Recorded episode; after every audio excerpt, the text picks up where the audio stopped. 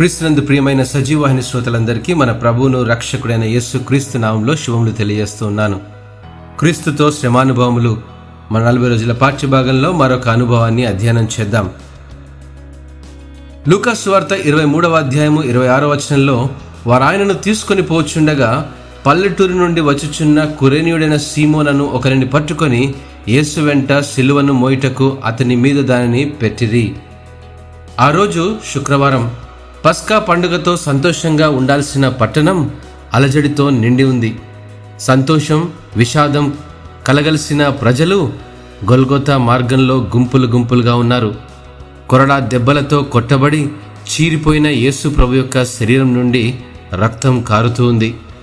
నీరసించిపోయిన ప్రభు తాను మోస్తున్న శిలువ క్రింద సొమ్మసిల్లి పడిపోయాడు. సైనికులు ఆయనను బలవంతంగా లేపుతున్నారే కానీ ఆయన లేవలేకపోతున్నాడు. ఆగిపోయిన శిలువ యాత్రను ఎవరితో కొనసాగించాలో తెలియని పరిస్థితి. ఉన్మాద యూద మత నాయకులు ప్రధాన యాజకులు కుమ్మక్కై నీతిమంతుడు నిందారహితుడు నజరేయుడైన యేస్సును నిందించి దూషించి పిడిగుద్దులు గుద్ది ముఖంపై ఉమ్మువేసి అన్యాయపు తీర్పు తీర్చి కొరడాలతో కొట్టించి శిలువ మరణానికి అప్పగించారు. అక్కడ జరుగుతున్న నరమేధాన్ని చూసిన కురేనీయుడైన సీమోను హృదయం చలించిపోయింది. మానవత్వం మంటగలిసిన ఘోర కార్యాన్ని బెత్తరపోయి చూస్తుండిపోయాడు. యేసు ఎవరో సిలువను ఎందుకు మోయాల్సి వస్తుందో సీమోనుకు తెలియదు. ఆ సిలువ యజ్ఞం ప్రవచనాల నెరవేర్పని బొత్తిగా తెలియదు. సీమోనుకు తెలిసినదల్లా మానవత్వమే. మానవత్వపు విలువలతో ప్రభు కళ్ళలోకి చూశాడు.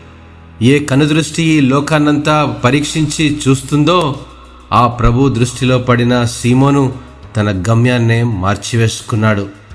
నాకెందుకులే అనుకోకుండా సిలువ మోయిటే తన కర్తవ్యం అన్నట్లుగా ప్రభుతో పాటు సిలువను భుజాన వేసుకొని సిలువ యాత్రను కొనసాగించాడు. ప్రభు యొక్క అపారమైన శక్తి పైశాచిక శక్తులపై ఆయన విజయం చూసి తరించిపోయాడు. ఎన్నడూ చూడని సుదీర్ఘమైన సూర్యగ్రహణంతో కలిగిన చీకటి చూశాడు. ఆ చీకటిలో యేసు ప్రభు శిలువలో మాట్లాడిన మాటలు విన్నాడు. తన జీవితంలో కొత్త వెలుగులను చూశాడు. శిలువలో యేసు పలికిన ఏడు మాటలు జీవపు బాటలుగా గ్రహించాడు. శిలువ శ్రమలో తన వంతు పాత్ర పోషించిన కురేనుడైన సీమోను జీవితం ధన్యమైంది. మనకు సాదృశ్యంగా నిలిచిపోయాడు. దేవుడు ఈ వాక్యమును ఆశీర్వదించునుగాక. ఆమెన్.